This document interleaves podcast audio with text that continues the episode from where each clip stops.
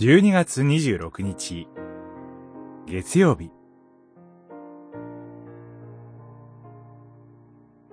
人を悔い改めに導く神と、子羊の憐れみ。ヨハネの目視録、7章から9章。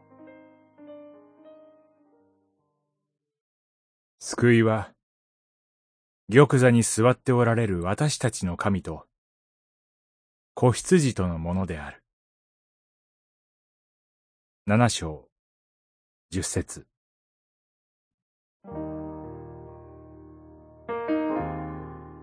八章から十一章の中心主題は、この世を震撼させる七つのラッパです。最初の五つのラッパは、エジプトに下された災いを彷彿とさせます。また、六つ目のラッパが鳴ると、四人の天使が放たれ、人間の三分の一が殺戮されます。しかし、出エジプト記でファラオが顔面であったように、これだけ過酷な災いにあったにもかかわらず、生き残った人間は悔い改めませんでした。神の裁きに身をさらしても、人の心は堅くなで、減り下ることをしません。七章で、ヨハネは輝かしい幻を見ていました。それは、玉座の前と子羊の前に永遠に住む勝利の教会です。